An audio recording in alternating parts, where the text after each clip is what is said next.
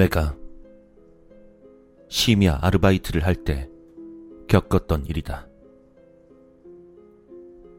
심야 편의점 아르바이트는 한가한 편이기 때문에 같이 일하는 선배와 함께 계산대 뒤에서 만화를 보거나 게임을 하거나 하며 시간을 때우곤 했다. 손님도 거의 없어서 가끔씩 모니터만 체크해주면 됐다. 그 모니터는 화면이 4분할되어 계산대를 비추는 것이 2개, 식료품 찬장을 비추는 것이 1개, 남은 하나는 책장 쪽이었다. 그날도 평소처럼 계산대에서 과자를 먹으며 그 선배와 함께 쓸데없는 잡담을 하고 있었다. 그러다 문득 모니터를 보니 책장 쪽에 여자가 한 명 서 있는 것이 보였다. 머리가 허리까지 닿는 치렁치렁한 머리를 한 여자였다. 이, 이상하네. 문 열 때 울리는 차인벨 같은 건 울리지 않았는데? 선배는 이상하게 생각했지만 가끔씩 그런 경우도 있어서 깊겐 생각하지 않았다.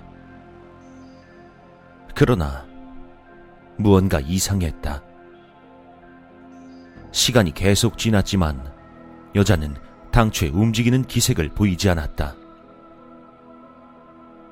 책을 읽고 있는 것인가 했지만 그것도 아니었다.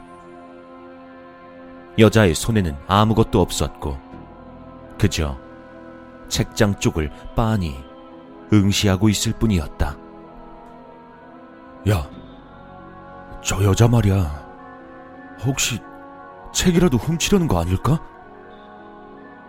선배가 말했다. 어딘지 모르게 이상한 분위기가 느껴지는 여자라고 생각했기에 난 고개를 끄덕였다. 둘이서 함께 조사해보기로 하고 선배는 바로 계산대 쪽으로 나는 뒤쪽으로 돌아서 책장으로 향했다. 그렇지만 막상 책장까지 와보니 여자는 사라지고 없었다. 나와 선배는 고개를 갸웃했다. 분명히 도망칠 구멍이 없도록 두 명이 한 번에 접근했다. 그때 화장실 쪽에서 물을 내리는 소리가 들려왔다.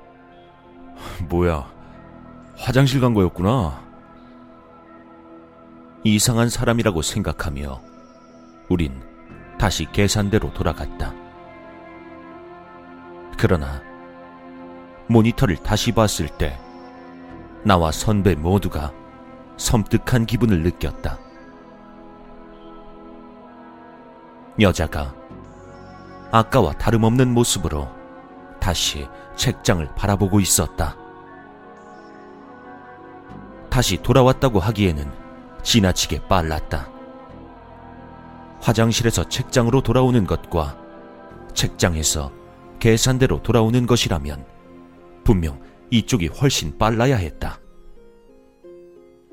게다가 방금 전과 한치도 다르지 않은 모습으로 책장을 보고 있다니 이해가 되지 않았다. 혹시나 모니터가 고장난 것인가 싶어 우린 다시 한번 아까처럼 책장 쪽으로 접근했다. 그러나 이번에도 여자는 없었다. 식은땀이 등 뒤로 흘러내리는 것을 느끼며 우린 아무 말 없이 계산대로 돌아왔다. 그리곤 누가 먼저랄 것도 없이 모니터를 확인했다. 없어졌어. 선배가 중얼댄 대로 모니터엔 더 이상 여자의 모습이 보이지 않았다. 난 마음이 놓여서 크게 한숨을 내쉬었다. 앞으론 좀 더 정신을 차리고 보자고 말하려 선배 쪽으로 얼굴을 돌렸다. 그때 기다려. 움직이지 마.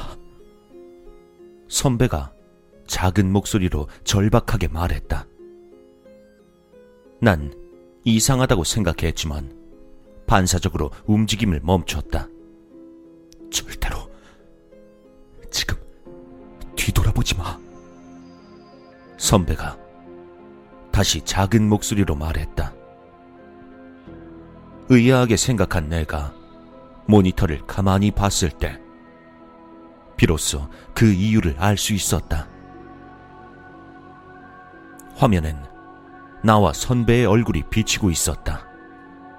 그런데 우리의 얼굴 바로 사이에 또 하나 여자의 얼굴이 보이고 있었다. 비명을 겨우 참아내며 난 몸을 떨었다.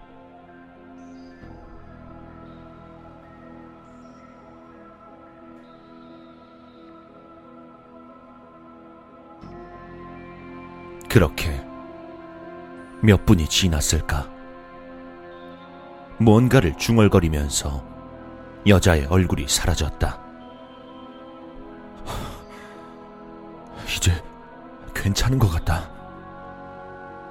선배의 목소리가 들려오고 나서야 겨우 숨을 쉴 수 있었다.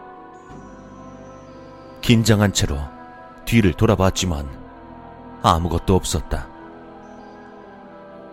미친 듯이 뛰는 심장을 억누르며 난 모니터로부터 떨어졌다.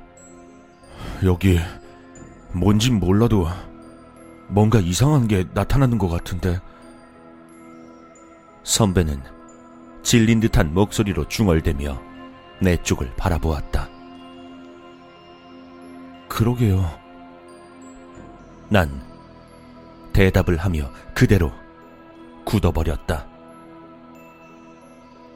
내 시선을 따라 선배는 모니터를 다시 바라보았다. 거기엔 방금 전에 그 여자가 있었다. 게다가 이번에 그 여자는 카메라를 향해 입을 찢어질 듯 벌리며 웃고 있었다.